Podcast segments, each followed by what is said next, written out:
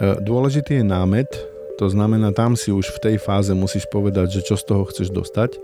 Ty samozrejme, že nevieš, čo sa stane. Hej, ako problém pri týchto ultrabehoch je, že ty nevieš, či dobehne ten človek, či tam bude veľká kríza, či v polke to ukončí, alebo sa dostane... Hej, ty takéto veci nevieš, čiže písať k tomu scenár na začiatku je úplný nezmysel. Mm-hmm. To mhm. sa ako nedá urobiť. Hej.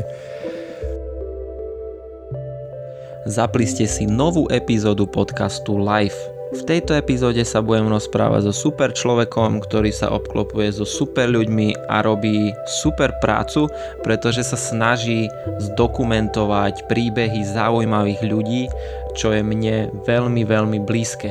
Má na konte niekoľko dokumentárnych filmov, z ktorých niektoré získali aj ocenenia po celom svete a práve o týchto dokumentárnych filmoch a o tvorbe dokumentárneho filmu ako takého sa budem rozprávať s Vilom Bendikom, známym pod značkou Bendik Films.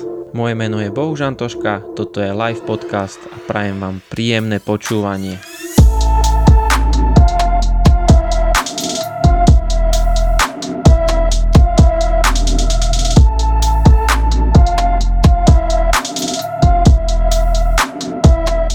Začiatok, Vilo, vítam ťa v live podcaste a si vážim, že si si našiel čas. Ďakujem pekne, ja si vážim, že ty si sa na to podujal. Je to také, že, že ani sa nepoznáme tak dobre, ale sledujem ťa a robíš uh, super prácu a chcem sa o tej práci porozprávať s tebou, ale predtým ako začneme, chcem, aby aj ľudia vedeli, že čo si zač a čomu sa venuješ. A takú prvú otázku ti dám, že uh, ty robíš dokumenty posledné roky a zaujíma ma, že ako si sa k tomu celému dostal a čo si robil predtým. No, tak ja to poviem len z rýchlika, a, ale možno predtým ešte poviem, e, keďže sa poznáme relatívne málo, že my sme sa vlastne spoznali cez nášho kamaráta z Martina, uh, cez Tigereska, tak. reklama lebo on mi požičal batoh, a, ktorý som tebe odovzdával, takže to bola taká šťastná náhoda. Ja som tiež rád, že ťa poznám, lebo mám rád takýchto dobrodruhov. a super, že robíš podcasty, takže sa aj preto veľmi teším, že tu môžem niečo povedať aj tebe, lebo som už nejaké veci nahrával, ale e, ešte som sa nikdy nebavil s niekým, kto tomu trošku možno aj rozumie, o čom rozprávam. Mm-hmm. Ďakujem. takže Takže eh, hej, ja som, môj príbeh je taký, eh, asi veľa ľudí cez to prešlo, ja som dlhé roky robil pre veľké korporácie, mm, trošku som zanedbal všetko, čo sa dalo a som skončil tak, že som mal 120 kg a veľké problémy zdravotné a tak ďalej. No a jedného dňa som si povedal, že stačilo a že táde cesta nevedie. Ja pochádzam z Tatier a ja som už pomaly nevedel výjsť ani na zbojnickú chatu. Eh, také som mal problémy tak som eh, jednoducho s tým sekol. Z korporácií som odišiel definitívne. Začal som robiť eh, menšiu robotu. Mám svojich vlastných nejakých klientov, pre ktorých robím. A hlavne začal som vyhľadávať ľudí, s ktorými si ja rozumiem a s takými ľuďmi chcem robiť.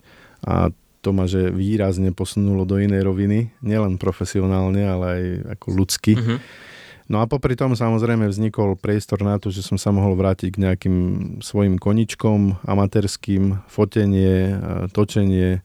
Ja som nejaké filmiky už kedysi dávno nahrával ešte na mini DVčka a strihal úplne šialeným spôsobom, kadejakým. No a dneska tá technológia dosť pokročila, takže e, normálne som len začal, e, spravil som prvý filmik e, tak, že som podporoval chalanov na ich prebehu Vysokých Tatier a som to natáčal na mobil a oni mali niečo na hlavách, na GoPročkách a ja som si ten materiál dal dokopy, no a spravil som z toho film a oni sa strašne na tom bavili. že no, film, že jak sa z toho dá urobiť film, no ale potom zrazu ten film vyhral nejakú cenu na nejakom horskom festivale, myslím, že na Horizontoch to bolo. No a, a zrazu sme zistili, že sa to ľuďom páči. No tak som odvtedy si povedal, že OK, tak idem robiť aj nejaké filmiky. Čisto amatérsky a čisto ja som si povedal, budem robiť uh, ultrabežecké príbehy.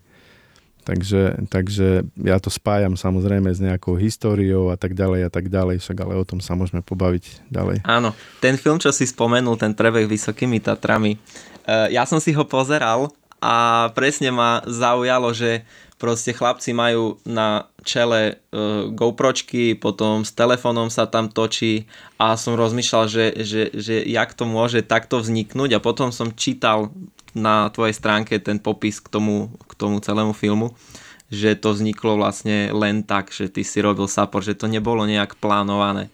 Nebolo to plánované, hej, bol to support. E, vlastne ja som e, slúbil Martinovi Urbaníkovi, že že mu s tým pomôžem. Jeho otec bol jeden support, ja druhý a mali sme so sebou ešte Ríša Vodu, ktorý dneska robí tvrďaka.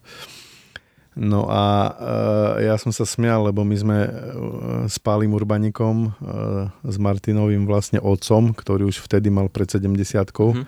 tak my sme vtedy, chalani nabehali hore cez, myslím, že niečo okolo 70 km je tá trasa 12 chat a my sme museli vlastne vždy zbehnúť dole do doliny a vybehnúť hore do ďalšej, hej, aby sme mohli robiť podporu. Takže ja som to spočítal na záver dňa a my sme s Palím nabehali 50 kilometrov Ako... s veľkými batohmi. Ten support je tiež proste ťažká vec. Hej, a hlavne, hlavne je to celé o logistike, hej, lebo proste pri takýchto veciach vtedy sme nemali ani nejaký GPS eh, tracker, takže my sme len odhadovali, kedy chalani kde dobehnú, takže to bolo dosť náročné vymysleť časovo, že presuny autom, potom koľko ti bude trvať s tým ťažkým batohom vybehnúť na tú zbojničku a naspäť, presunúť sa na Štrbské, no ako celkovo s tým bolo strašne veľa ako keby logistických e, víziev a o nejakom filme sme vôbec ani nerozmýšľali uh-huh. v tej chvíli. A ako si sa dostal do tej komunity takých bežcov, ultrabežcov? No to je práve spojené s tým príbehom, kedy som odišiel z korporácie. Ja som si našiel trénera eh, vo fitku, začal som makať s činkami, eh, začal som robiť aerobné veci. A v tom čase som stretol bývalého kolegu Martina Urbanika, ktorý organizoval už vtedy Stefánik Trail. No a bol som s nimi jednoducho značkovať. To bol taký prvý môj príbeh bežecký, že ja som nebehával samozrejme nič, ešte vtedy som mal stále cez 100 kg výrazne eh, a zrazu som s chalanmi išiel na nočné značkovanie eh, jednej trasy Štefanika, to bolo z Bukovej do Sološnice, mm-hmm. takže som sa tam vytrápil na Vápennej hore a už keď sme schádzali dole, tak som už išiel zadkom, lebo som nevedel ísť dole predkom, lebo kolena mi odišli. Takže ja som v Solosnici nastúpil do autička pekne a išiel som domov, oni pokračovali ďalej na babu. No a keď som prišiel domov a som v horúčke v sprche stál a som sa celý triasol, tak si hovorím, tak toto je presne to, čo potrebujem. tak to bol, to, to, to bol môj prvý zážitok, no a odvtedy som v tej ultrabežeckej komunite samozrejme ja nebehávam veľké vzdialenosti, e, takže sa snažím len udržiavať kondíciu takými behmi, aby som jednoducho vedel za tými ultračmi občas pobehnúť, keď chcem na, niečo natočiť mm-hmm. nich. Treba, treba. Jednu 50 som si zabehol aj s cerou e, a to bol veľký zážitok, no a odvtedy som sa už nejak nepustil do žiadnych pretekov, ale ako my ako rodina veľa beháme, čiže všetci sa tu rozbehali, čiže my trávime dovolenky tak, že ideme na Malorku a všetci sú pri mori a my sme hore v Serra de Tramontagne mm-hmm. a beháme po tých kopcoch a nás to veľmi baví. To sú presne dovolenky také, čo ja si predstavím takto dovolenku. že proste v horách niekde, aj keď pri mori, ale v horách stále. Čiže si sa rozhodol, že budeš robiť proste dokumenty o ultrabehu. Uh, toho, poslednú dobu, ja som teraz žijem v takej bubline e, bežeckej, čiže nevie, nemám informácie o ničom inom v podstate. A je toho strašne veľa z každej strany. A podľa čoho si vyberáš tých ľudí, o ktorých budeš robiť dokument? No poviem, že e, v prípade tých mojich filmov, ja som doteraz spravil nejakých 7 filmikov, čo som až sám prekvapený z toho čísla že vzniká to tak, že ten námet uh, niekto prinesie. Uh-huh. Ja už dneska v podstate tých námetov mám aj v šuflíku relatívne veľa a už rozmýšľam, že ako žiť dlho a aktívne do 90 aby som ich stihol mhm. spracovať. Uh-huh. Takže musím makať, aby som proste vedel, jak páli urbaník ešte v 70 behať po kopcoch alebo jak posledne Igor Bazala, ktorý v 85 rokoch aktívne trénuje a mesačne nabeha 250 km len tak fučí. Nemu sa dostaneme ešte. Takže, Hej, takže e, tie námety prichádzajú väčšinou zvonku a v zásade m, veľa z tých námetov mi priniesol Martin Urbaník na tie filmy o, a vždy hľadáme jednoducho taký nejaký príbeh, ktorý, ktorý je zaujímavý, hej, lebo on postavil aj Štefánik Trel na zaujímavom príbehu Milana Rastislava Štefánika, ktorého zostrelili v srbských horách a musel 120 km horami prejsť zranený, aby si zachránil život. Tak vznikol Štefánik Trel ako beh. Takže toto je taká inšpirácia vždy hľadať nejaké také príbehy niekde, e, ktoré sú spojené s dlhým behom a cez tie príbehy vyrozprávať potom aj tú históriu prípadne, alebo to nejak pospájať, hej. Takže hovorím, že už teraz máme tých námetov v šufliku, že veľa.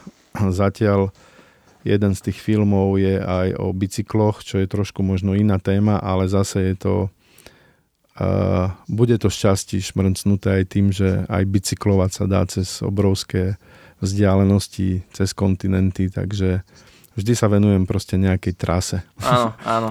Spoločným znakom mojich filmov je, že vždy za tým je aj nejaké GPX nejakej dlhej trasy.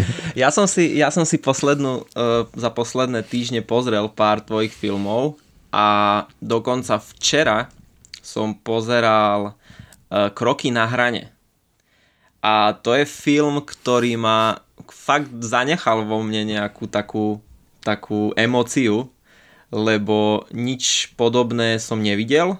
Uh, samozrejme vedel som, že niečo také sa uh, dialo v minulosti a to tiež ti dal námet Martin Urbanik však. No, to prišlo od neho a zároveň od Martina Sekera. Oni, oni sa začali baviť o tom, že také niečo chcú prebehnúť na počesť Vrbu a Veclera eh, s tým, že Martin ma oslovil, či by sme o tom nespravili aj film a to bola obrovská výzva, lebo ja som dovtedy spravil len ten jeden amatérský film a toto bolo, to bolo niekde úplne inde. Hej. Ja som veľmi rád, že sa to nakoniec aj podarilo spraviť, ale veľmi veľa ľudí sa do toho filmu zapojilo eh, bez nejakého nároku na nejakú odmenu a všetci sme makali na tom, aby vznikol dobrý dokument, ktorý pokrie vlastne ten príbeh Vrbu a Veclera, pretože ani ja som ten ich príbeh dovtedy som o ňom nikdy nepočul. Uh-huh. Hej.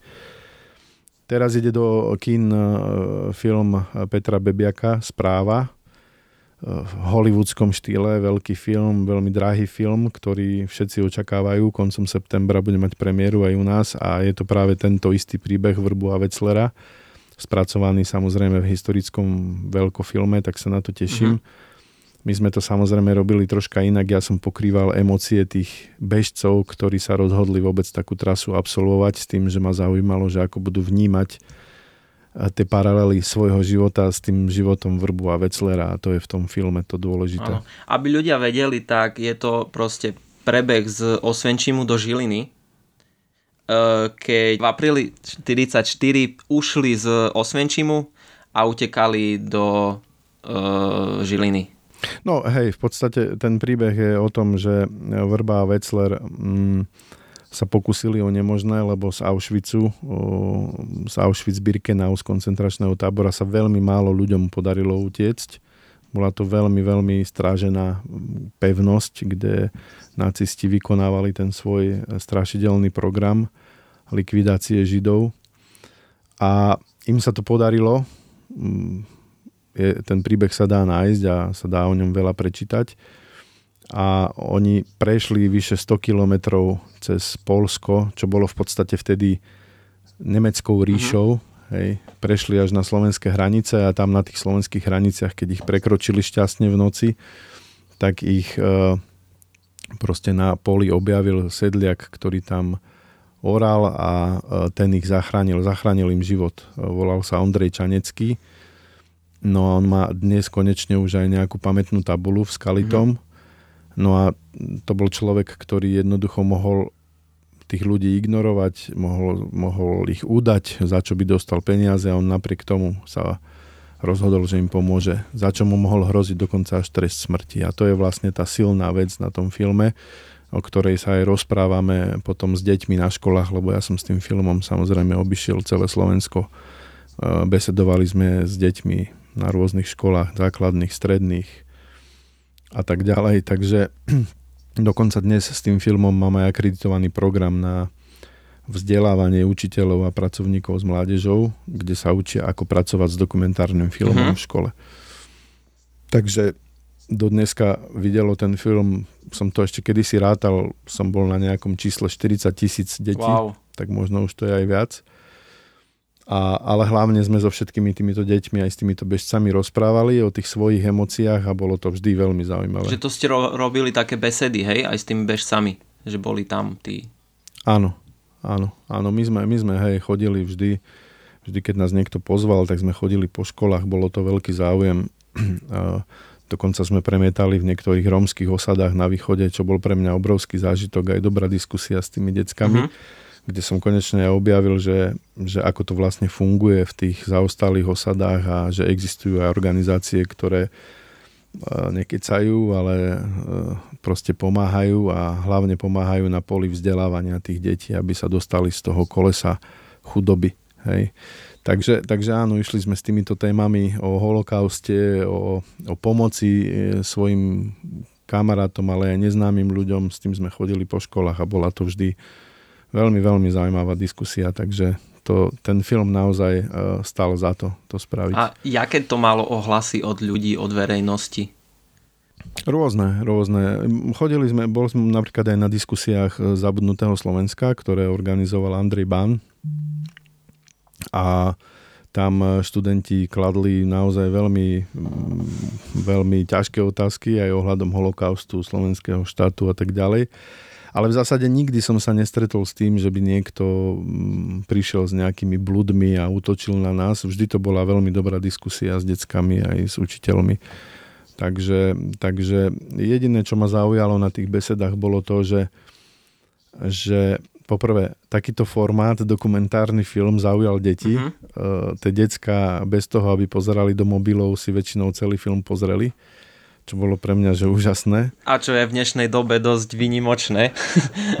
hej, hej. A že takýto formát ich, ich proste že zaujal a že dokázali o tom diskutovať. A druhá vec bola tá, že som vlastne cítil v tých deťoch niekedy také nánosy e, takých tých e, starých nenávistných pohľadov na svet od ich rodičov, od inej generácie, hej. Ani nie tak, že antisemitizmus, ale proste nenávisť voči všetkému, inému, voči cigánom a tak ďalej. Hej. A to sa cez tie deti dostávalo na povrch až k nám, no ale, ale určite e, sme vždy o tom diskutovali a, a vždy to bola zaujímavá diskusia. Nikdy to nebolo, že sme sa rozdelili na nejaké tábory a sme proti sebe bojovali. Takže pre mňa veľmi dobrá skúsenosť aj do dnešnej doby. Wow. V dnešnej dobe treba podľa mňa také, také veci uh, nejak rozprávať o tom, hlavne s tými mladými, lebo uh, Myslím si, že mla, malé deti a mladí ľudia nevedia, že, že čo, to, čo to môže celé spôsobiť, keby to tu bolo opäť alebo niečo v tom zmysle. A to si mal už pred tým filmom e, takú myšlienku, že budeš chodiť po besedách a budeš to nejak propagovať a rozprávať sa o tom? Uh, ako prvotná myšlienka to nebola. E, chceli sme len natočiť film a dostať e, do publika, ktoré chodí na horské festivály, aj takúto ťažkú historickú tému. Uh-huh. To sa podarilo. Film sa odpremietal na veľa festivaloch, získal nejaké ocenenia od Grand Prix až po Best Historic Film v Las Vegas, myslím, že sme získali s tým filmom. Wow. Na, takúto, na takýto kvázi amatérský projekt to bolo celkom zaujímavé. Ale čo sa nám stalo vlastne v Trenčine na festivale Horizonty, že tam sa tie filmy, ktoré sú tam uvedené, premietajú aj pre školy a e, tie premietania pre školy mali veľmi, veľmi dobrý ohlas, hej, čo sme potom zistili mhm. dodatočne, uh-huh. že, že to deti zaujalo. A vtedy sme si povedali, dobre, že to je super, tak poďme skúsiť to deťom premietať. A ja som odvtedy začal vymýšľať systém, že ako to dostať na školy. Bolo to strašne komplikované, u nás není niečo také, že môžete vstúpiť do metodiky a dostať to, môžete tak maximálne napáliť DVDčka a poslať to učiteľom, nech si to premietajú, len to nám prišlo ako blbosť. Uh-huh.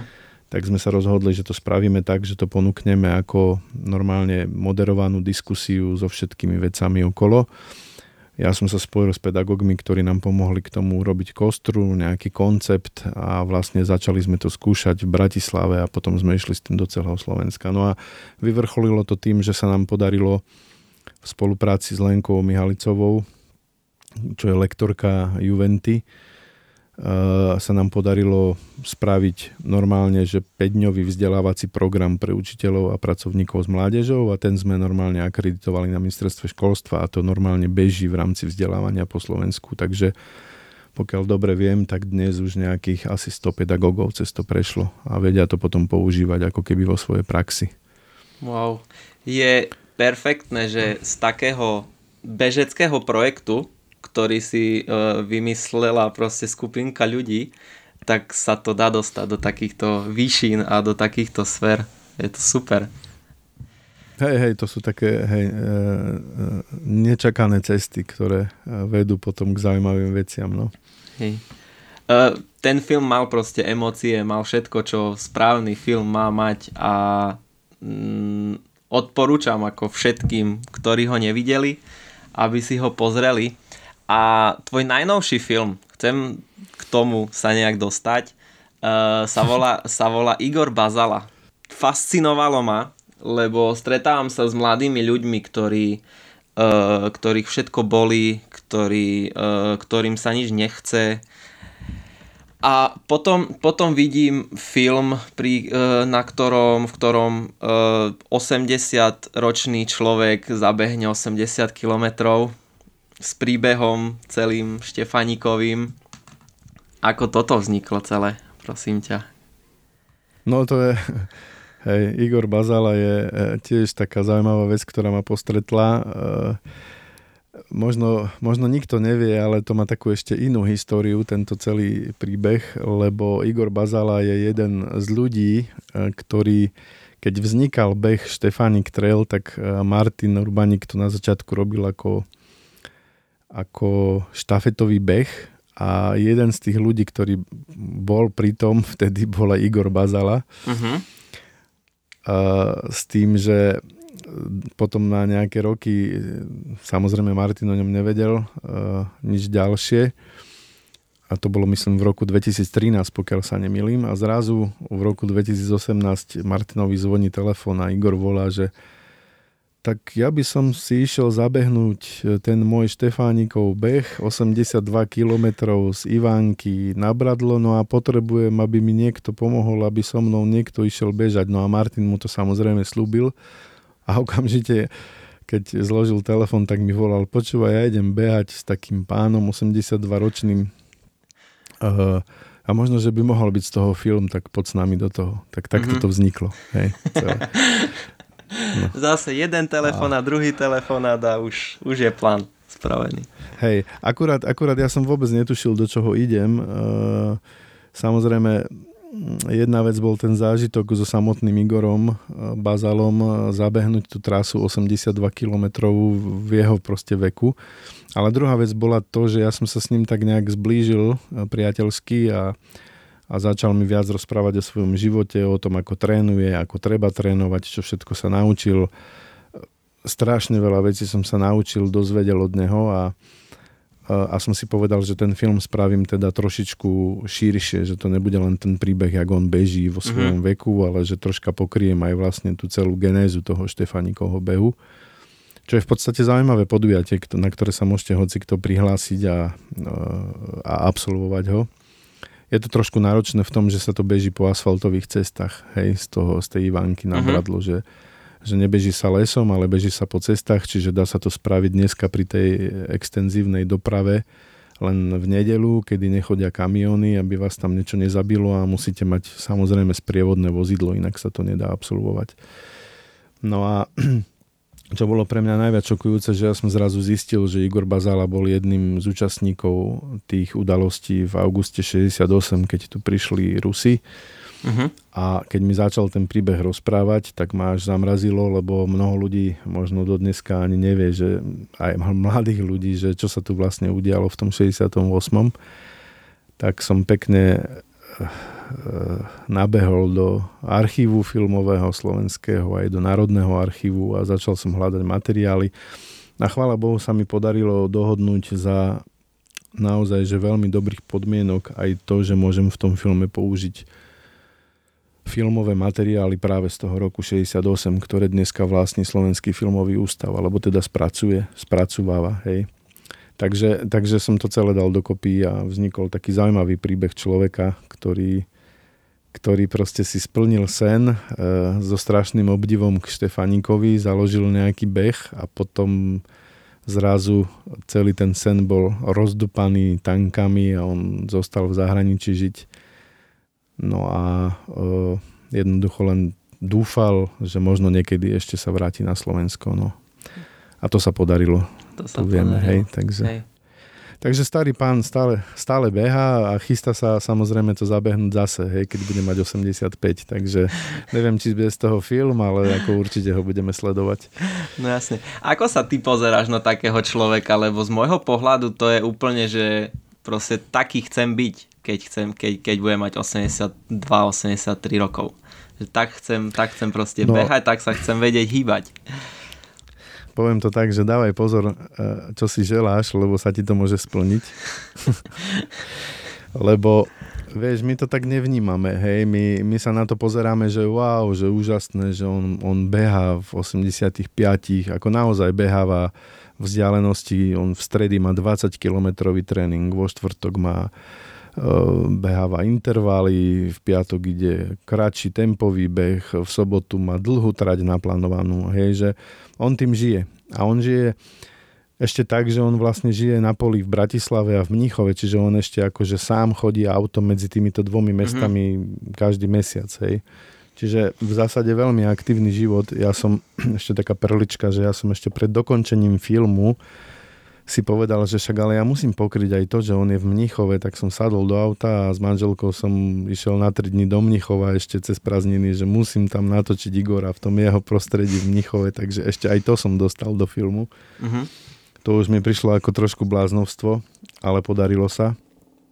No a chcem len to povedať, že áno, my to vnímame tak, že chceme aj my, ale má to jednu takú možno zaujímavú, neviem či odvrátenú stranu, čo som si vôbec neuvedomil ani ja, až potom po dlhšej diskusii s Igorom, že ty vlastne, pokiaľ žiješ takýto aktívny život, tak je to skôr výnimka. A to ťa dostane do situácie, kedy v takomto veku už všetci tvoji kamaráti buď sú mŕtvi, Uh-huh. Alebo, ak žijú, tak sedia doma s veľkými zdravotnými problémami a nemôžu ísť s tebou zdieľať tie veci. Čiže de facto si úplne sám. Uh-huh. A jediné, eh, kde môžeš akože nájsť ľudí, s ktorými si v kontakte, sú normálne, že mladí ľudia. Hej, že, že on má kamarátov medzi 40-50 ročnými ľuďmi, hej, s ktorými je v kontakte, ale tých svojich starých kamarátov všetkých vlastne on stratil. Čo, čo je také trošku hrozostrašné, lebo si uvedomí, že síce je to super, že si aktívny, ale si v podstate sám.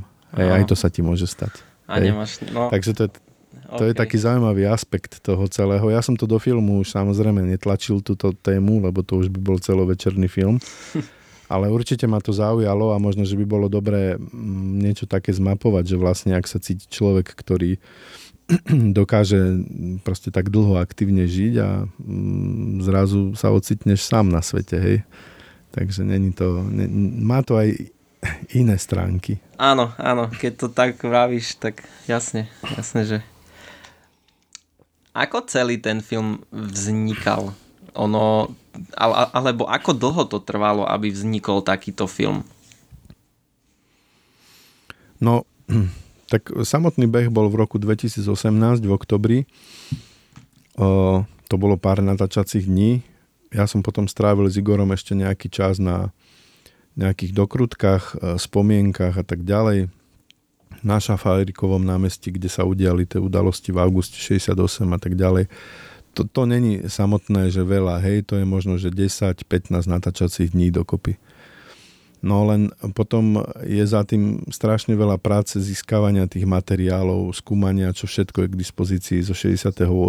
a tak ďalej. Uh-huh. A to mi reálne trvalo dva roky, hej, to spracovať. Uh-huh. A s tým, že prišla samozrejme kríza, pandémia, takže hm, Ja som pomedzi to robil ešte na inom projekte, ktorý som medzi časom dokončil. To bol ten film Nájdem odvahu s Lenkou Vácvalovou. Čiže nerobil som samozrejme, že intenzívne len na tomto jednom filme, ale, ale ten čas e, by sa určite dal povedať tak, že pokiaľ to chceš nejak kvalitne spracovať v takýchto amatérských podmienkach, ako to robím ja, že si to robíš celé sám, tak to trvá 2-3 roky. Takže preto, preto mám strach, že mám veľa námetov a že ak to ešte chcem stihnúť, lebo v šufliku mám ďalšie tri filmy rozrobené a, a proste budem musieť začať makať, aby som stihol ich urobiť. A, a toto, že ty keď máš zamestnanie normálne a do toho ešte vo voľnom čase si, si chceš robiť takéto dokumenty, nie je to ľahké. No, e, e, ako výhodou môjho zamestnania súčasného je to, že poprvé robím s ľuďmi, ktorí, ktorí um, s ktorými si dobre rozumiem. Mm, veľmi ma tá robota baví a hlavne nie som závislý na nejakom pracovnom čase. Ja tú robotu môžem robiť, kedy chcem. Uh-huh.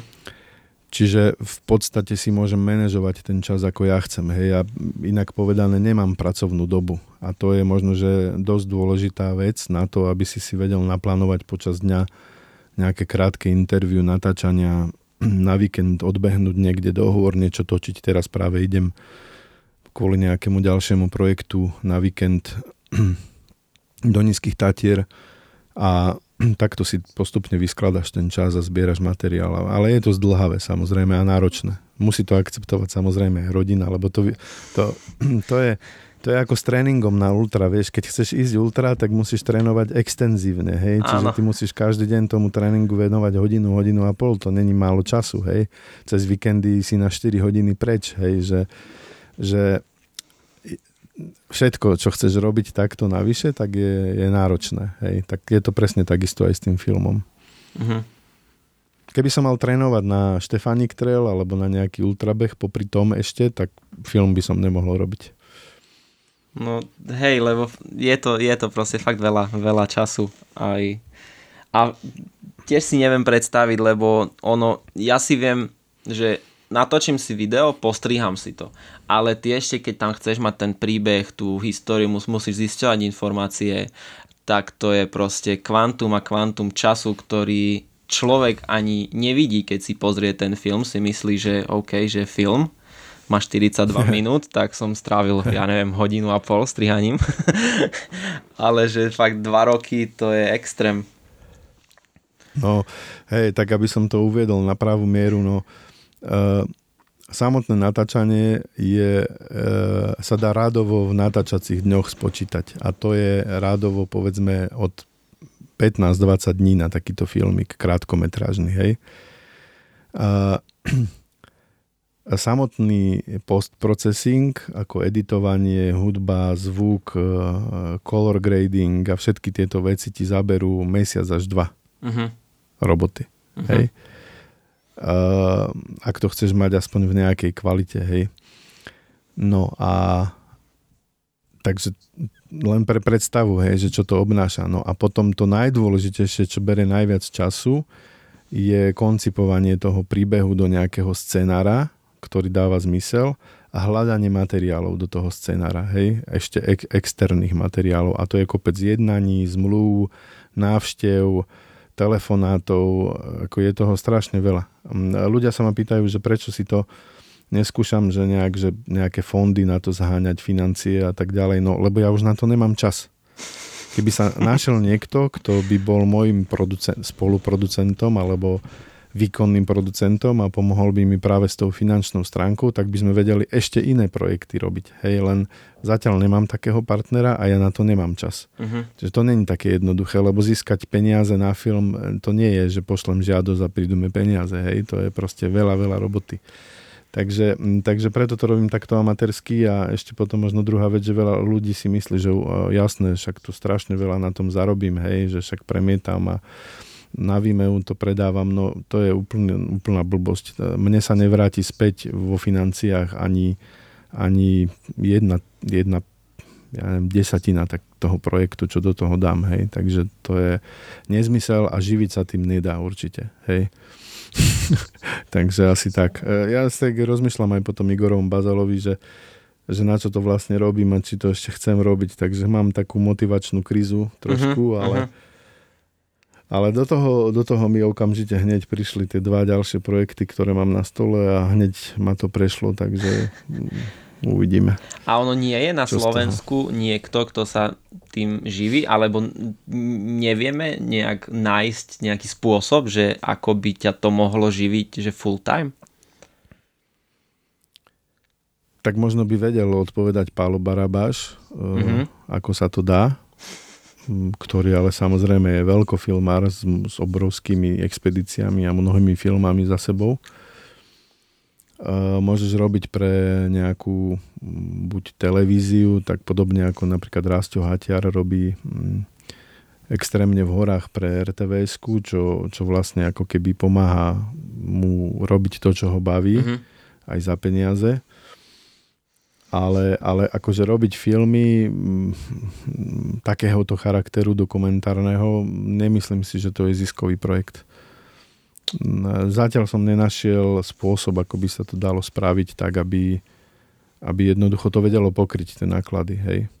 Už keby som mal uh, komerčnú cenu zaplatiť za tých uh, pár sekúnd záberov z televíznych archívov, uh-huh. tak na to nemám žiadnu šancu. To proste je len o tom, že že no, za určitých okolností sa vieš dohodnúť na iných podmienkach, lebo robíš amatérsky film, lebo to má vystúpiť do škôl a tak ďalej. A potom tie náklady nie sú až také veľké, hej. Ale vždy sú to peniaze, ktoré do toho musíš vraziť. A ne, nebodaj chceš ísť do nejakých festivalov, lebo to chceš ukázať aj v zahraničí, tak ti tam nastupuje ešte zahraničná postprodukcia, to znamená titulkovanie a tak ďalej. A to je tiež vec, ktorú musíš vedieť zaplatiť. Hej. Čože? Španielsky neviem, takže musel som si to kúpiť a aby to mohlo byť v Buenos Aires, hej, e, nájdem odvahu. Takže, ale mm-hmm. zase sa teším, že je záujem o ten film v Amerike, hej, tak uvidíme, čo z toho bude. Ako je to, je to všetko fajn, no. A také, že kína veľké, to asi nemajú záujem o také filmy. Nie, to je taká, ako keď si to spočítaš, tak to má nejakú logiku, hej. To sú väčšinou art filmy, e, tam sa to dá zaradiť, nie na, medzi blockbuster, na ktorých sa zarába, hej, a koľko musíš navštevníkov a listkov predať, aby si to pokryl, hej. A, ako aby som uviedol do, do reality, že ja keby som si chcel kúpiť premiéru v nejakom kine a zaplatiť ju, tak musím predať brutálne veľa listkov na tú premiéru. Hej, ja som teraz napríklad sa pokúsil Igora Bazalu odpremierovať v takom nešťastnom termíne, že 21. augusta, v deň vstupu vojsk do, do Československa, tak som narýchlo urobil, že premiéru s Igorom, neviem čo, v Račianskom amfiteatri. Náklady na niečo také sú rádovo v stovkách eur a teraz predávaš listky a kúpi si to pár ľudí, no tak nedá sa to, hej. Jasne. Takže som to normálne, že zrušil kvôli tomu, že som to nevedel pokryť finančne. Mm-hmm. Proste som si to zle zrátal, hej, takže uh, chcem ten film určite dostať aspoň raz alebo dvakrát do kína mimo festivalov, aby sa mohli prísť ľudia porozprávať s Igorom Bazalom, lebo je to naozaj veľmi zaujímavé. Takže určite sa pokúsim niečo spraviť v Bratislave zatiaľ a, a jednám aktuálne s kinom Lumier na túto tému.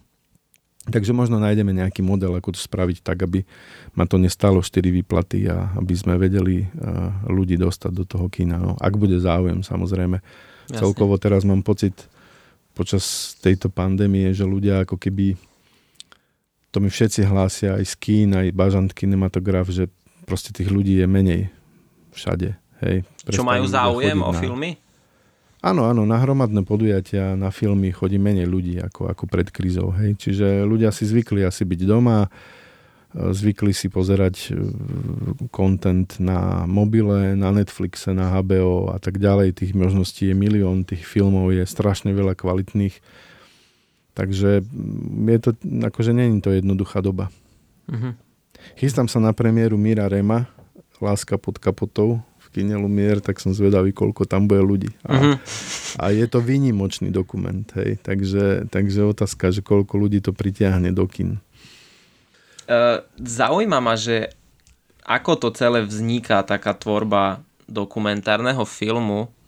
Uh, ty máš dopredu napísaný presne scenár, že čo kde chceš natočiť, ako to chceš natočiť, alebo ideš podľa pocitu a podľa situácie? No, um, takto. E, dôležitý je námet, to znamená, tam si už v tej fáze musíš povedať, že čo z toho chceš dostať. Ty samozrejme, že nevieš, čo sa stane. Hej, ako problém pri týchto ultrabehoch je, že ty nevieš, či dobehne ten človek, či tam bude veľká kríza, či v polke to ukončí, alebo sa dostane... Hej, ty takéto veci nevieš, čiže písať k tomu scenár na začiatku je úplný nezmysel. Mm-hmm. To mhm. sa ako nedá urobiť. Hej. Uh, najzložitejšie na takýchto filmikoch je z môjho pohľadu, ak, ak, ak chceš do toho dostať naozaj že zaujímavý príbeh, je tá logistika, ako to naplánovať, to natáčanie. Lebo často to je mm, v horách, v situáciách, kde sa nevieš dostať autom, musíš si zobrať len minimalistickú techniku, v ťažkých podmienkach, proste klasické horské filmovanie, keď si na to sám, tak je to veľmi komplikované. Keď máš aspoň jedného človeka, ktorý by ti pomohol minimálne so zvukom, tak už je to trošku jednoduchšie aj s, nošen- s nosením batožiny a tak ďalej. Hej? Ale najdôležitejšie pri tých ultrahbehoch je, že ty nevieš proste zastaviť toho človeka, že zopakovať si záber a prosím ťa postoj mi teraz, toto je pekná pouza, to si teraz natočím, to sa nedá. Hej? Yes. Čiže ty, ty musíš proste byť stále a vždy pripravený a vždy mať kameru v ruke a vždy točiť, keď treba točiť a ešte k tomu musíš dať pozor, aby aj zvuk si mal k tomu nejaký kvalitný, aby sa to vôbec mm-hmm. dalo ako použiť. Hej. Čiže, čiže, čiže toto je potom na tom asi najzložitejšie celé. No. Ako vedel by som, bol som na školení Seba Montaza, ktorý e, robí takéto horské projekty, nie bežecké, ale skôr také horské a mm, s Kilianom točil sériu filmov Summits of My Life o jeho e, výbehoch na kopce, vynikajúce filmiky e, z Himalaj, z Alp. No a mm, u neho som pochopil, že vlastne mm, tá miera improvizácie a miniaturizácie musí byť že obrovská, hej, že Ty, ty musíš vedieť zrazu zobrať iba jednu malú kamerku a vybehnúť na nejaký proste kamenný útes, aby si natočil jeden záber, potom utekať späť, zobrať väčšiu kameru, predbehnúť to. Proste to plánovanie toho samotného, logistické, na minúty e, je, je, je asi najzložitejšia vec pri takomto projekte. Hej.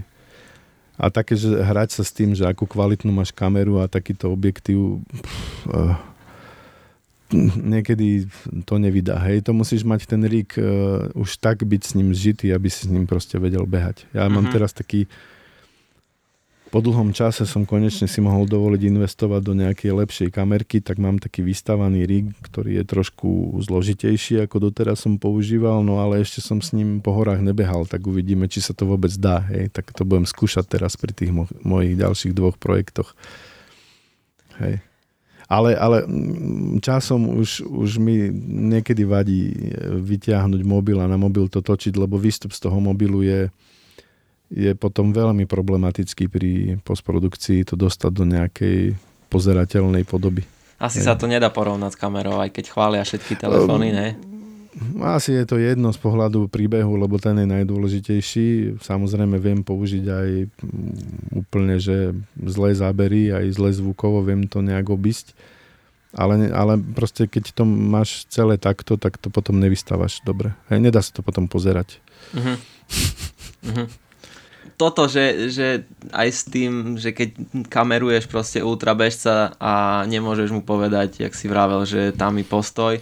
A zase ten ultrabežec tiež má dosť a nechce sa mu nejak prispôsobovať tebe, že vybral si si ťažkú kategóriu dokumentárnych filmov, lebo fakt si neviem predstaviť. Hej, ako je to výzva, veľa sa pri tom učím, uh, robím samozrejme strašne veľa chýb, keď môžem, vždy sa poradím e, s ľuďmi, ktorí sa rozumejú strihu a vedia mi poradiť, ktorí sa rozumejú scénáru. Niekedy zavolám kamarátom, ktorí mi so scenárom pomôžu, lebo ja ten scenár píšem vo fáze, kedy mám natočený materiál základný a začnem stávať ten príbeh, aby mal hlavu a petu a, a tak ďalej, tak vlastne to sú tie také veci, ktoré, ktoré ako keby dodatočne mm, riešim a často, často volám proste ľuďom, ktorí ktorí sú profici v tej oblasti a pomôžu mi s tým. Hej.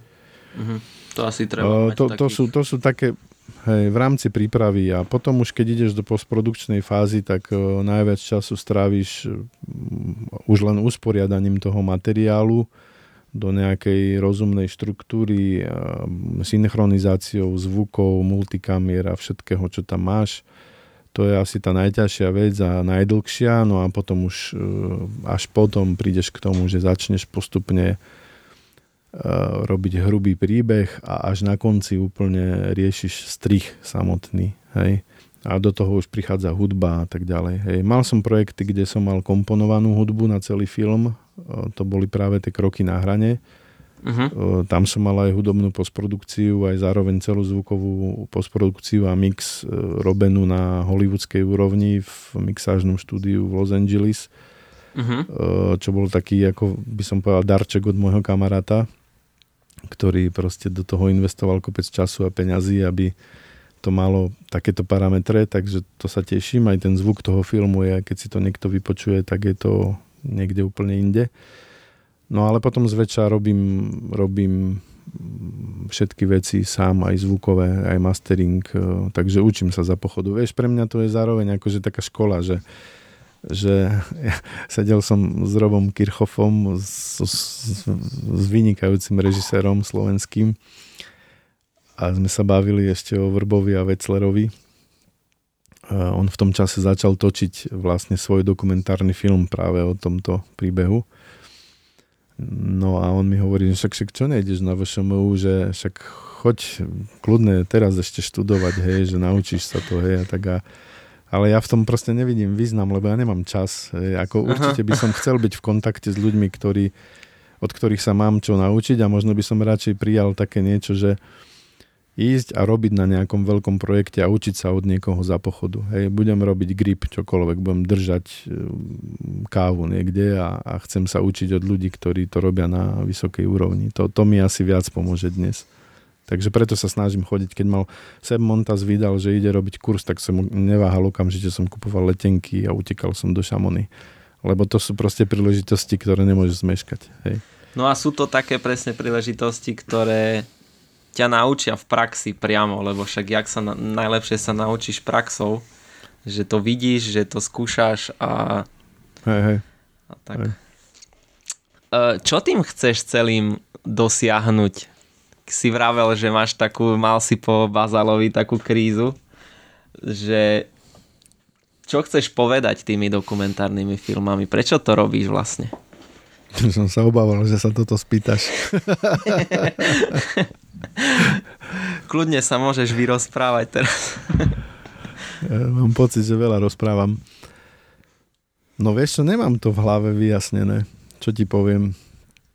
Uh, Samozrejme ma e, poteší, keď film e, niekto ocení, e, povie mi, veľmi ma poteší, keď mi nejaký profik povie kritiku ku filmu, lebo to ma tiež mm-hmm. posúva ďalej. Keď som robil nejaké ďalšie filmy po krokoch na hrane, tak som to posielal Filipovi Hankovi, ktorý mi strihal kroky na hrane, robil celý edit a som ho obťažoval, že nech si pozrie a že nech mi povie, tak značkára som tak robil, že Filip si to pozrel a reálne mi dal k tomu komentáre. Uh-huh. No ale to nemôžem akože, ako toto vyžadovať od ľudí, hej, to je blbosť úplná, takže už ho s tým neobťažujem. Uh, no ale samozrejme on mi napríklad veľmi pomohol uh, s rozmýšľaním o edite ako takom, hej, takže to bola tiež pekná škola vidieť jeho, jak on, on funguje v tomto procese. Vtedy som aj menil software, eh, lebo som strihal v premiére dlho mm-hmm. a keďže tá postprodukcia vyžaduje aj eh, iné postupy typu color grading a zvukový mastering a nechcel som to všetko robiť v iných softveroch, tak som nakoniec si vybral DaVinci Resolve, kde všetko je už integrované a jednoznačne mi to veľmi, veľmi pomohlo sa posunúť ďalej a zrýchliť hlavne robotu tam, kde bolo treba. No a, ale aby som neodbočoval, ty si sa pýtal, že, že prečo to robím. No, mm, prvý film som robil preto, lebo ma to strašne bavilo a chcel som ten príbeh zachytiť a podeliť sa s kamarátmi o ňo, hej. To bola taká motivácia. Kroky mm-hmm. na hranie som robil už úplne s inou motiváciou. Chcel som proste urobiť niečo, čo by v tejto dobe na Slovensku trošku pomohlo ľuďom otvoriť oči. Hej, tak možno, že sa to čiastočne podarilo. Možno nielen samotným filmom, ale celý tým obrovským projektom vzdelávania za tým, za čo som veľmi vďačný, že som cestu prešiel. Uh-huh. Uh, takže to, to, bola, to bola veľká satisfakcia a stále je, pretože stále pokračujeme v tom projekte.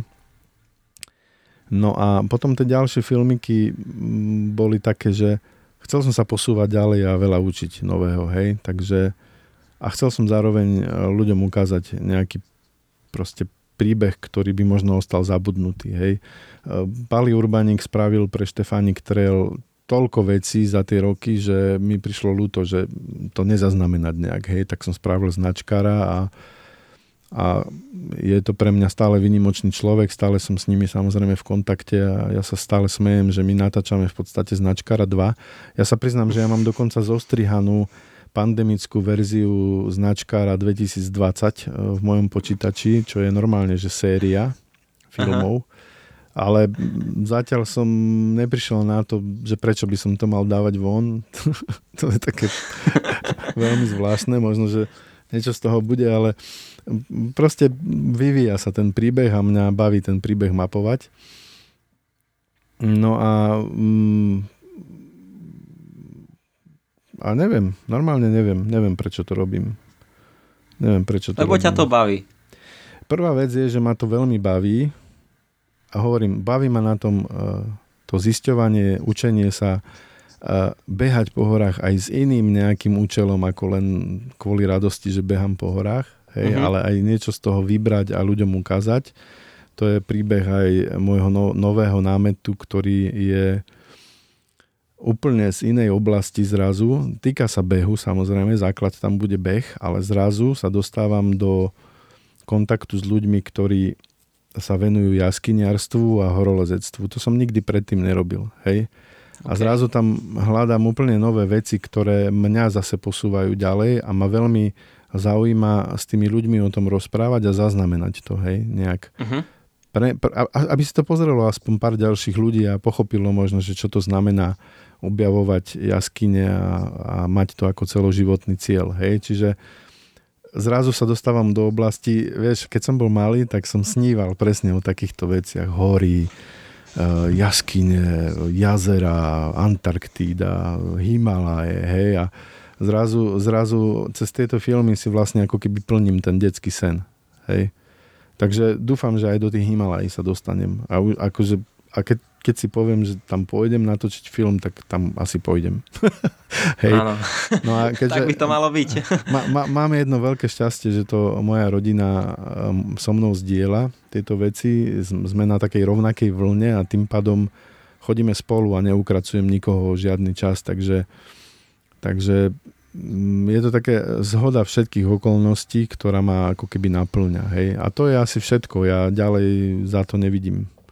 Nemám nejaký ďalší hmm. cieľ, že čo s tým. Hej? Že Samozrejme, snažím sa e, to dať aj do stavu aspoň troška komerčného niečoho. To znamená, že preto som si vytvoril v online priestore platformu na Vimeo On Demand, kde tie filmy sú za nejaké peniažky na pozretie, ale samozrejme to není niečo, čo by sa dalo robiť komerčne, ale hovorím si, že nech to má aspoň nejaký minimálny zmysel. Pre mňa ten, že si za nejaký čas môžem kúpiť nový objektív a troška vylepšiť uh-huh. ďalšie filmy. Hej? Takže, takže asi tak. Ono to je aj to, že, že si v tej takej komunite a vždy sa s každým filmom stretneš podľa mňa nových ľudí, zaujímavých ľudí a keď, keď je človek v partii aktívnych ľudí, lebo však iných vo filmoch nemáš, tak proste aj, aj, aj, aj ty potom budeš aktívny a budeš chcieť sa posúvať tak, jak všetci, všetci okolo teba. Hej, hej, hej, to, to ma baví, hej, objavovať nových ľudí, stretávať sa s nimi v takých trošku iných podmienkach ako v meste na káve. A je to no. iné, hej, hej, je to, je to zaujímavé. Je to úplne iné. Uh, vravel si, spomínal si nejaké budúce projekty. Vieš alebo chceš o nich rozprávať, že čo plánuješ? Bo ja tak možno aj viem, že čo. No skús povedať, že, že, že, že čo vieš ty. no, no posledný podcast som mal so Soňou Kopčokovou a uh, sme sa prekecli v podcaste, že, že niečo, niečo chystáte spolu. Hej, hej, hej. Tak to už je známe, lebo ja som vypustil trailer, lebo ja som známy tým, že ja som tvorca trailerov, ja furt vypúšťam trailery dva roky a ešte predtým, že vôbec viem, či z toho bude film. Tak to je prípad aj Sony, lebo to bol taký zaujímavý príbeh, že vlastne e, som sa dozvedel, že Sonia ide e, bez podpory SMPčku. Ja som síce robil film o SMPčke s Lenkou Vacvalovou a tých filmov o SMPčke je viac a všetci teraz chodia na SMPčku mm-hmm. tak si hovorím, že tak to ako ma až tak nezaujíma, lebo však je toho strašne veľa. No lenže e, Sonia je z okolností moja susedka, e, nie úplne, ale býva v tej istej dedine. No a, a e, čo ma zaujalo, že, že sa proste vybrala bez podpory a strašne natajňáča, aby náhodou nechodili ľudia pozerať na tú trasu a pomáhať jej. No a z do okolností som proste cez, cez svojho kamaráta, cez Peťa Brestovanského som sa na ňu nakontaktoval, napísal som jej, že, že, že keď dobehne do, na Devín, že možno, že by som prišiel natočiť e, akože ten dobeh. Hej, že len, uh-huh. ja, ja som tam šiel len s tým, že kvôli dokumentácii toho dobehu, že spravíme z toho len taký krátky nejaký proste filmik, jak Sonia dobehla ešte sa jej podarilo dokonca, že rekord robiť na tej trase a ešte tam bola aj Julka Batmendínová, ktorá predtým mala rekord, takže to bolo také zaujímavé stretnutie. Úžasné.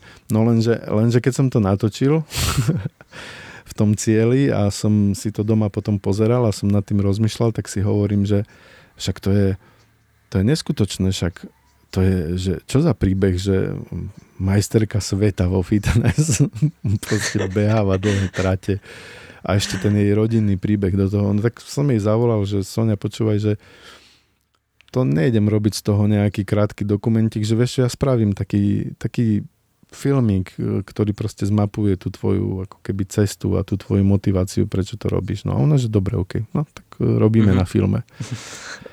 Ako, Pekne, to, bude, to bude super, na to sa teším o, veľmi. O, očakávania možno sú také, že to bude, že že hneď, rýchlo teraz a že, že to bude o tom behu, ale ja a možno sklamem fanušikov Soniných, možno to tak až tak o tom behu nebude. Ale však uvidíme. Sme v kontakte, robíme. Áno. Keď ideš do takého projektu nového, o ktorom ktorý si ešte nikdy nerobil a proste nevieš, že čo ťa čaká, máš stres pred tým, že alebo nejaké starosti, že čo ak to nevíde, že veľa ľudí je tam e, zainteresovaných, že... Vieš čo, nie, nie, nemám, nemám. E, e, keď sme sa bavili o tej motivácii, ja to nerobím preto, aby som urobil nejaký film, hej, v zmysle, že tá, tá motivácia moja je niekde inde, hej, stretávať ľudí, e, chodiť, byť aktívny, zážiť niečo nové. A to sprostredkovanie toho príbehu je pre mňa ako keby tá druhotná vec, Čiže nie som nastavený tak, že keď sa to nepodarí, tak som nešťastný ako bez materiálu do koša alebo niečo podobné. Uh-huh. Uh, nevíde, nevíde. A to môže nevísť, že z mnohých dôvodov, hej. Čiže nerobím si s týmto vôbec stres, ani nemám nejaké ako také vnútorné pnutie, že čo ak to neskončím a takto, lebo väčšinou je to taký neočakávaný e, sled udalostí a, a väčšinou to dokonca je až tak, že robíš, robíš a ono ťa to zavedie úplne do iných oblastí zrazu a úplne na konci to je zrazu o niečom úplne inom, ako to bolo na začiatku, hej. Ak to vôbec je na konci, uh-huh, hej. Uh-huh, uh-huh. Čiže, čiže, e, čiže pre mňa je ten proces zaujímavý. Nie je to, že či na konci bude nejaký film, ktorý niekde vypustím. Samozrejme, keď sa ten film podarí, tak potom je z toho radosť možno, že aj ľudia si to radi pozrú, no tak to je OK, ale hovorím, že toto mi nerobí nejaké starosti. Super. Čiže nemáš ani, necítiš takú zodpovednosť, nie si v strese a robíš to preto fakt, lebo... Nie, nie, nie, nie. Nemám, nemám žiadneho sponzora, ktorý mi dal na to prachy a očakáva, že niečo z toho bude, takže nemusím byť v strese, tak. že či mu to dodám na zákazku. A na jednej strane to je asi aj dobre a také zdravšie pre pre teba ako Hej, človeka. Áno, lebo je to o tej kreativite. Tak. A ja, ja som, ja som ako ja mám k tomu veľmi blízko. Ja, ja chcem robiť kreatívnu robotu. Ja by som nemohol robiť niečo také, čo ne, nemá za sebou tú kreatívnu zložku. A ten film je tak široko spektrálny, čo sa týka kreativity, že ma to proste uspokojuje. Uh-huh. Človek musí robiť toto, čo ho baví a čo ho uspokojuje. spomínal si, že tvoje filmy sa dajú pozrieť na Vimeo on demand. Máš to aj na stránke však. Hej, hej, to je tá posledná časť tvorby filmu, o ktorej sme sa ešte nebavili a to je distribúcia filmov. Keď si si všimol možno, tak aj napríklad celý ten svet filmovej, filmový sa dneska mení vznikajú že obrovské kvalitné fir- filmy s vynikajúcim obsadením na platformách e, Netflix, HBO, Disney+, plus, e, Amazon Prime a tak ďalej. A každé veľké hollywoodske štúdio má dneska už takúto vlastnú platformu uh-huh. na filmy. Čiže trošičku to odchádza z tých ako keby kín e, do toho online nového sveta. Otázka, jak sa to bude presne vyvíjať, lebo to kino je niečo predsa len úplne iné ja ako amatérský uh, filmárik malý, ktorý chce tie svoje, že nechcem robiť videoblogera na mm-hmm. YouTube. Mm-hmm. YouTube som prestal používať, ale že úplne, pretože mne ako filmárovi, že nedáva že žiadne služby, ktoré by som vedel využiť.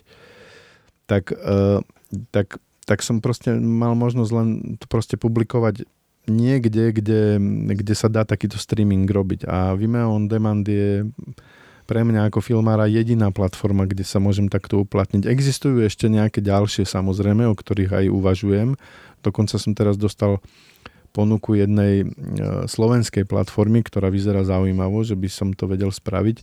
Ja si totiž neviem urobiť sám streamovací server, bolo by to príliš náročné a drahé. Hej. Takže preto, preto ja tie filmy zatiaľ distribujem normálne takto online a pokiaľ sa dá, tak robím nejaké diskusie s tými ľuďmi, ktorí sú mm-hmm. zaujímaví v kinách. Mm-hmm. Hej. V kinách som premietal už relatívne veľa, mám už skúsenosti s tým, ako do kina ten film dostať, aj technicky, aj logisticky, ale moje filmy nebudú pravdepodobne nikdy zaujímavé pre nejaké kina. Hej. Čiže, čiže pre mňa je to naozaj priorita mm, ten online a keď si pozrie hoci kto moju stránku bendikfilms.com, tak v podstate tam nájde aj obchod, čo je v podstate zoznam všetkých mojich filmov s linkami na Vimeo On Demand, kde si to vedia pozrieť. Áno. Klasickým spôsobom buď rent na 24 hodín alebo kúpa. Áno. Tá kúpa je v podstate hlavne o tom, že do toho dajú viac peňazí, ktoré ale ja všade píšem, že reinvestujem späť do tých mojich uh, projektov, takže je to vlastne investícia do tej mojej platformy Bendik Films. Hej, len podporia akože tvoju, takže, tvoju ďalšiu tvorbu hej, tým. Hej. Hej. Takže ja veľmi pekne ďakujem každému, kto si tam filmik pozrie, sa mu páči a privítam akýkoľvek feedback alebo nejaké zdieľanie, lebo to mi výrazne pomôže to šíriť ďalej.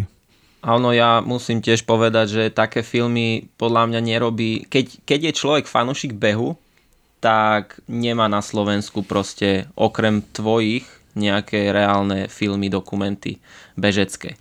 Čiže ja tiež chcem nejak vyzvať ľudí, aby, aby podporili takú tvorbu tvoju a tie, tých pár eur proste poslať tam a kúpiť ten film a pozrieť si ho, lebo fakt stojí to za to. Tak díky za reklamu.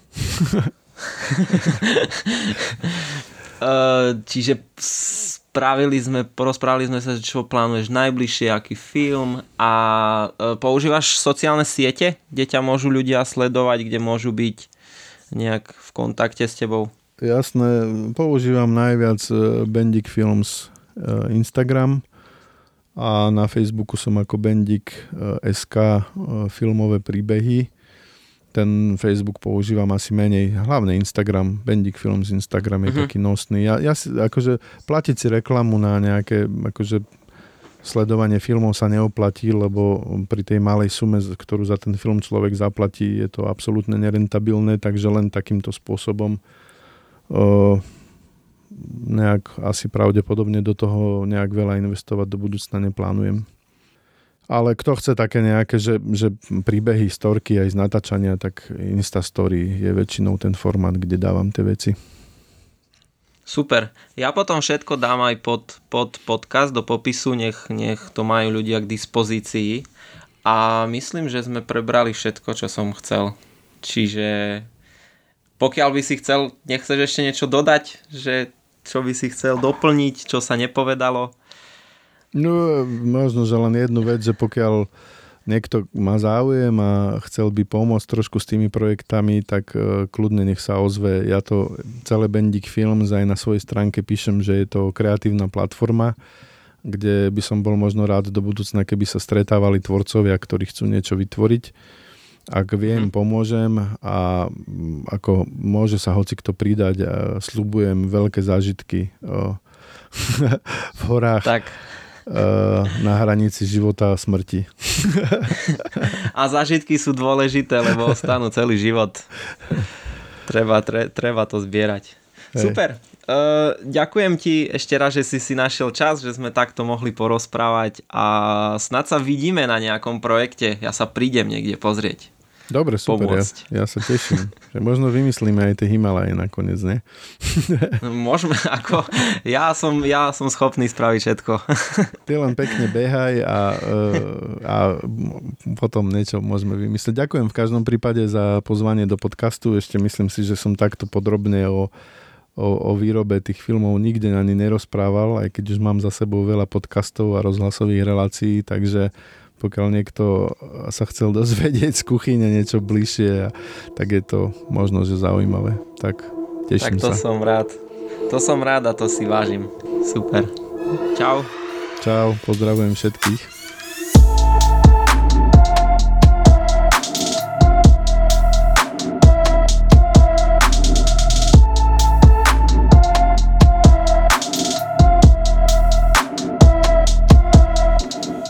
A toto bola epizóda číslo 15. Verím, že sa vám epizóda páčila, že ste sa niečo nové naučili, že ste sa niečo nové dozvedeli. Ak sa vám epizóda páčila veľmi, budem rád, ak ju prezdielate na sociálne siete, či na Instagram alebo Facebook medzi svojich blízkych, priateľov, mamky, otcov, sesternice, papky, dedov. Veľmi si vážim, že ste to dopočúvali až do konca, že vás to neprestalo baviť a už teraz si spravím reklamu, lebo budúca epizóda bude veľmi, veľmi, veľmi akčná a veľmi sa na ňu teším a dúfam, že sa pri nej budeme počuť minimálne tak ako pri tejto. Ďakujem, prajem pekný deň a do počutia. Čaute.